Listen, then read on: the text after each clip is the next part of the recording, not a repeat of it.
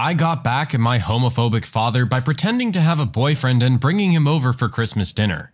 Here's what happened.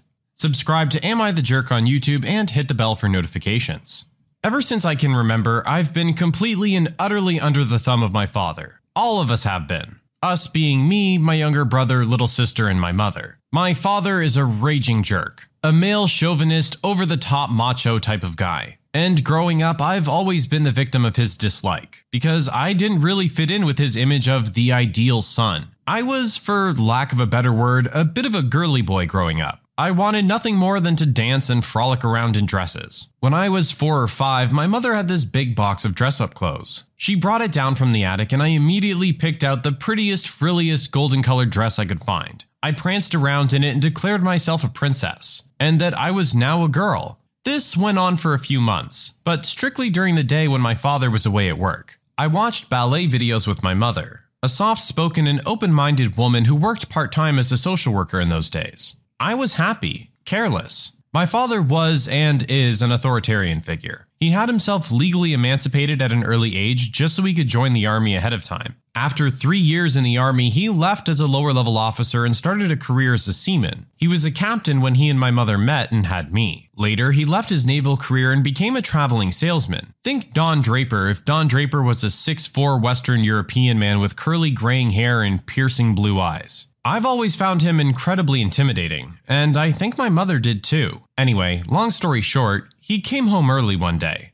He saw me in my dress and told me in an icy voice, Go take that off. After you take it off, go sit on the sofa. So I took it off, little hands trembling, and next he summoned my mother into the room, demanded to know what the hell she'd been doing to this boy. I had never seen a person shrink so much so quickly. I myself was like a tiny little fly on the wall at this point, barely present. He took the box with clothes up to the attic, put a lock on it, and informed us that we were not to touch it until my wife gives me a daughter. It stayed there in the attic untouched until my sister was born 10 years later. My father took more of an interest in my upbringing at this point. He took me to see Navy ships, races, and made me go to martial arts. He seemed determined to make a man out of me, and in some ways he succeeded. One thing he allowed me to do was keep my long hair. Knowing I was bullied at school for it and wanted at times to cut it off for that reason. He insisted I keep my long hair, face the bullies, and beat the crap out of them every time they called me a girl to show them how much of a girl I was. I did just that. It toughened me up in some way, but it also damaged me in other ways. By the time I went to college, I had grown into a pretty normal dude. I wasn't gay, I wasn't even a crossdresser, Although deep down inside, I still had those urges. I tried desperately to fit in and be what he wanted me to be, but I also grew more and more resentful. In college, I made a lot of different friends, including some guys I met in an acting class we both took. One of them was pretty much your typical flaming and fabulous type of guy. He was as over the top gay as my father was over the top straight. I told him one night when we were drinking about my upbringing and my terrible father. And my friend, let's call him Paul, suggested I should get back at him. I asked him how. Basically, why not pretend like I was gay? But not just say it over the phone or something, or even to my father's face in person. No, much better. I'd hint for weeks in advance about having met somebody and being in a relationship. I'd say it was a girl. I would ask if I could bring Paula over for dinner at Christmas when the whole family would be there and I'd arrive at the house with Paul instead. So I did exactly that.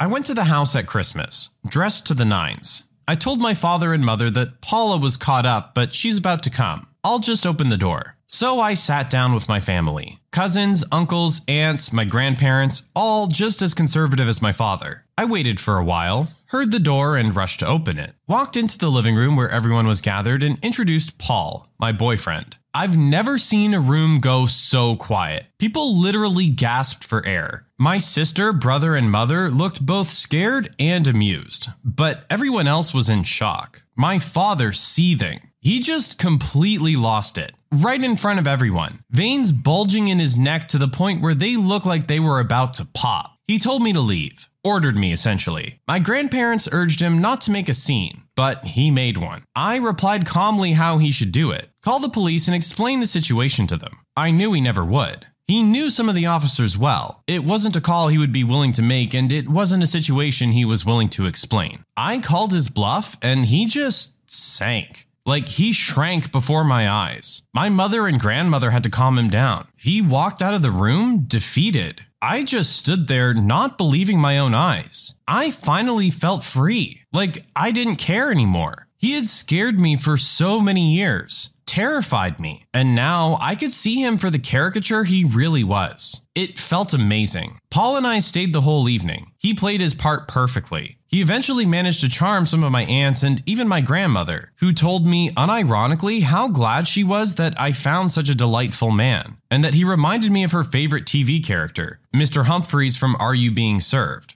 My father later came back to the room, sat in the corner, and refused to meet my gaze. He drank too much whiskey. My mother kept talking to him in a hushed tone of voice, and he kept making a go away gesture with his hand. I stayed away from home for a while. I've already explained to everyone how it had been a prank, how I had to make a point and get back at my father for how he had treated me. Pretty much everyone sympathized. I didn't lose anyone in my family over what happened, but my father lost a lot of respect in people's eyes, I feel. He was always in control of things. He always directed the scene, but now he doesn't anymore. I do my own thing. My sister does her own thing. He cannot order people around anymore. And I feel like a fool for ever letting him. I can now wear whatever the hell I want to wear, enjoy whatever hobbies I want to enjoy, and nothing changes. He threatened to disinherit me that night. He threatened a lot of things. But in the end, something inside him just broke. All of my relationships since have been with women, and I have since married and had my own children. My younger brother came out as gay eventually,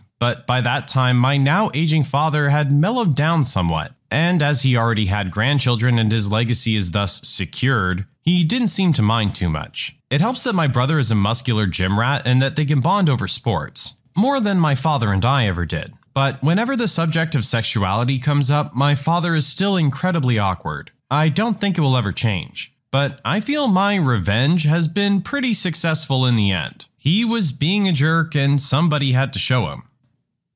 I think our original poster handled this pretty well, honestly. He went to an extreme to show just how extreme his father was being in return, and it seems like the message may have gotten across. He wasn't happy about it at first, and it probably took a little while for the message to really set in. But the fact that his brother later came out as gay and dad was okay with it does show that there was some growth there. And I'm sure this interaction had a lot to do with that. As our poster said, he got a lot of backlash from the rest of the family as well. So maybe with it coming from so many different directions that what he's doing is wrong, someone was able to get through and it finally clicked for him. I'm really happy with how the story ended. Everyone seems to be in a better place as a result.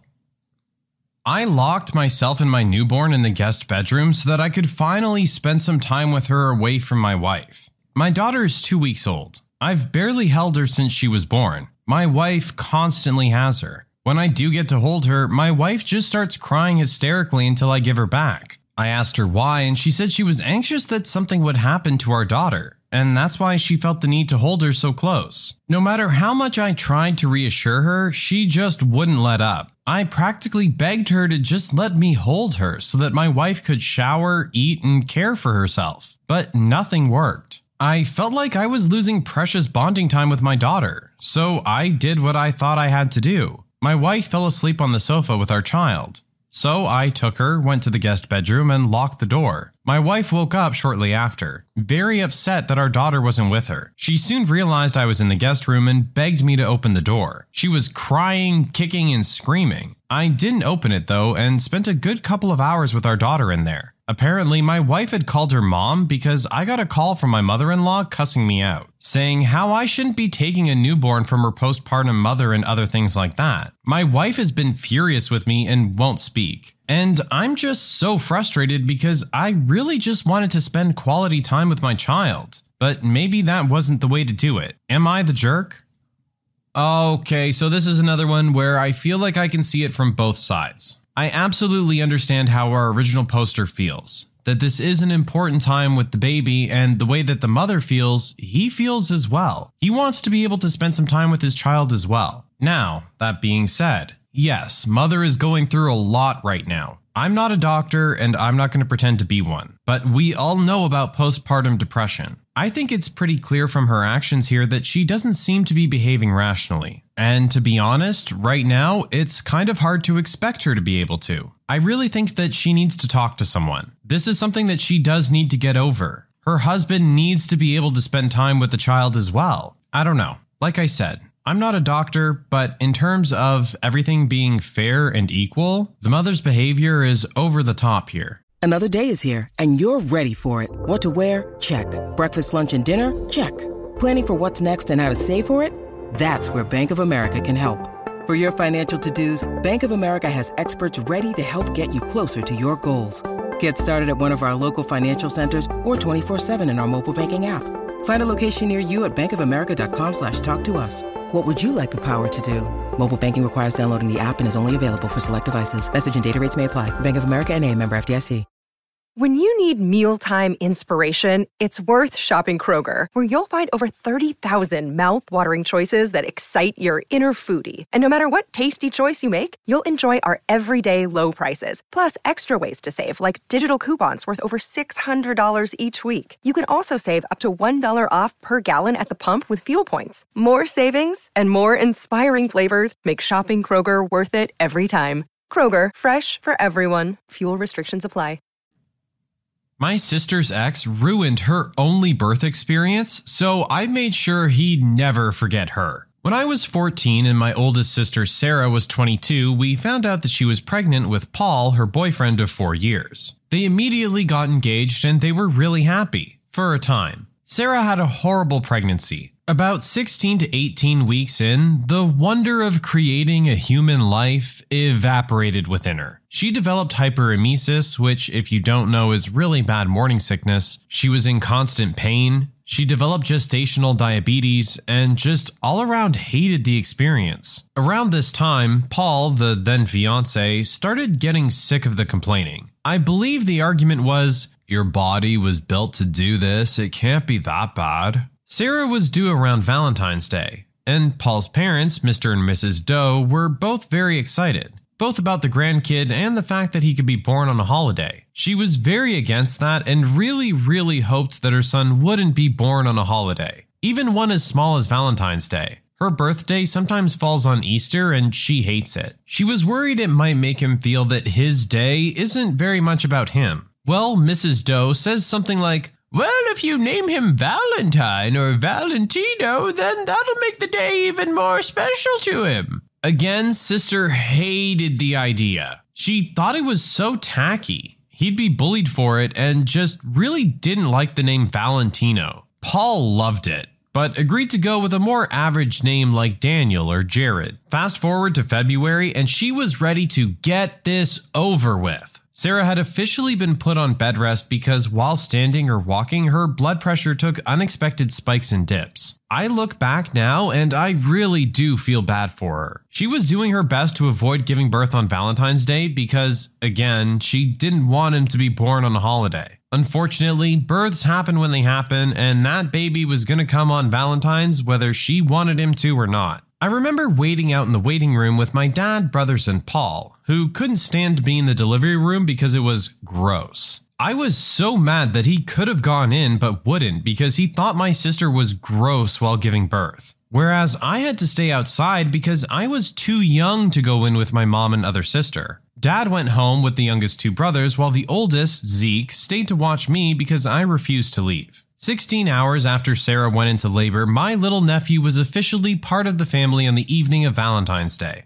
Unfortunately, Sarah was not okay. She had to have an emergency cesarean section, and while doing the operation, discovered that the back of her uterus, facing her spinal cord, had a very large and very severe, thankfully non cancerous tumor. When I say large, I mean it was twice the size of a standard uterus. The doctors were shocked and didn't understand why nobody had noticed it on an ultrasound. It accounted for her severe back pain and blood pressure issues. The doctors immediately went in for more surgery to remove the tumor, but sadly ended up having to perform a full hysterectomy. This meant that my nephew would be Sarah's only child. Now, while Sarah was in for surgery, Paul was taking care of everything baby related to make sure his son was okay. In my 14 year old self's memory, I remember him being suitably distraught, but I didn't really pay him much mind and spend my time in the waiting room with my mother and other sister. Zeke, however, wanted to be a good future brother in law and made sure that Paul was okay. He found Paul filling out the baby paperwork on his own, looking, in my brother's words, like he had not a single worry in his mind. Zeke asked why Paul didn't wait for Sarah to fill out the paperwork as she should be out of surgery within the hour and Paul said he just wanted her to get her rest and heal. That checked out with Zeke as he was 16 and didn't know any better at the time. Now, I know what you're probably thinking. No, he wouldn't. He knows how much she hates that name. And still, she'd need to sign the paperwork too. My fellow peoples of Reddit, I regret to inform you that Paul forged Sarah's signature on the paperwork and waited until she was out of surgery to hand said paperwork over. My sweet nephew that was born on Valentine's Day was named Valentino on his official birth certificate. I still to this day don't know why Paul and his family were so insistent about the name. He had even picked out a different one with my sister. And before you ask,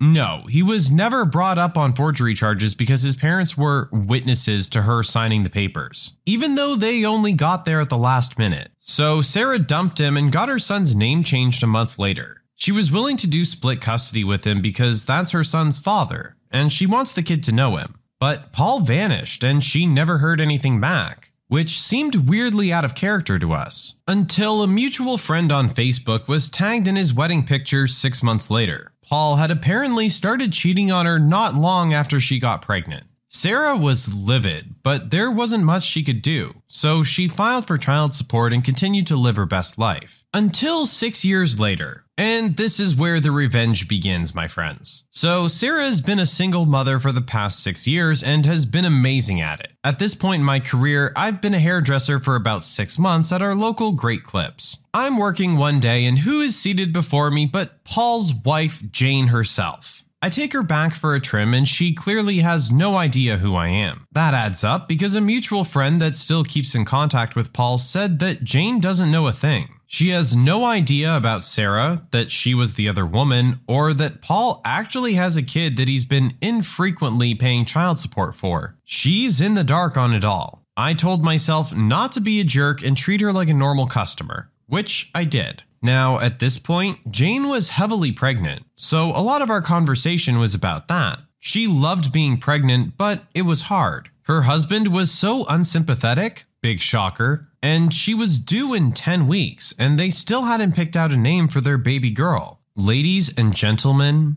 this was my chance. I asked what kind of name she was looking for, and she said, I want something unique and unusual, but not ridiculous like Bryant Leia. You know the kind of names I'm talking about. And Paula suggested so many already, and she didn't like any of them. So I, the conniving little weasel that I am, said, what about Sarah? My sister's name isn't actually Sarah. She was named after an older family member that passed not long before she was born, but there was no female equivalent for this name, so our parents created one. It's a beautiful name and just what Jane was looking for. She loved it. She stuck by it. And I found out by stalking her Facebook months later that she had put her foot down about it, and that was their daughter's name. Now Paul has a daughter with his ex's name to remind him every day about her, and to also remind him to pay his child support. Little nephew is 10 years old now with a new name and no contact with his biological father, though we do still sometimes call him Val as a family nickname. He likes it, but doesn't want to bring it to school, so it's staying a family nickname. Sarah pretends to hate that we call him that, but in a joking way. As long as he likes it, she doesn't have a problem with it. And she's seeing a new guy who's really great and like a father to Val. But thank God she got rid of the other jerk.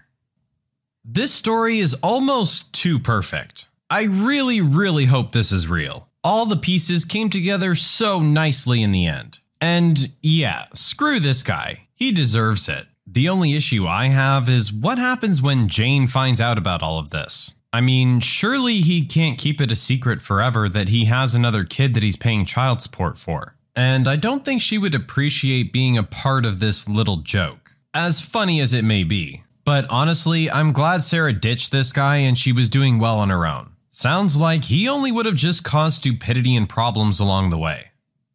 My mom made me apologize to my siblings for trying to take my own life. This happened when I was 12. I didn't grow up in the best household. Forced homeschooling, no sports or outside activities. So, really, I was stuck home all the time. My mom taught me things while homeschooling, which was just me in the background watching her teach my siblings. I'm the youngest of four. But anyway, that's really besides the point. The main one is that I was incredibly depressed. I tried to take my own life in the bathtub and got close to passing out before my body, of course, forced me up for air. As a child, I freaked out because I knew what I was trying to do, but not exactly why. So I quickly got dressed and went straight to my mom. She then proceeded to ask how I tried, made me show her the bathroom, and then just shook her head and sighed. Called all my siblings to the dining room, had them sit down, looked at me, and said, Do you want to tell your siblings what you just tried to do and apologize? All I remember thinking was, Is she serious? But bit my tongue and told them anyway. I tried to take my own life. I'm sorry. There wasn't really a reaction. My two eldest siblings kinda just shrugged. But then my one sister, that's just a year older, later told me that she was happy I didn't do it. So, yeah, it was never talked about again. I'm not even sure if my dad was told. There was many other attempts later in life, but I'm 21 now, still depressed and have self-body image issues. I live with my boyfriend of 6 years and barely talk to any of them now. I really don't think I was being the jerk here. Uh, yeah, no kidding. This has got to be one of the worst mothers I've ever heard of. What kind of reaction is that? Like, there barely was a reaction. Most parents would be completely distraught over something like this. I don't understand how she could just shrug it off so easily. There's really not a lot to build on on this one. She's a horrible mother, and I think anyone is going to agree with that.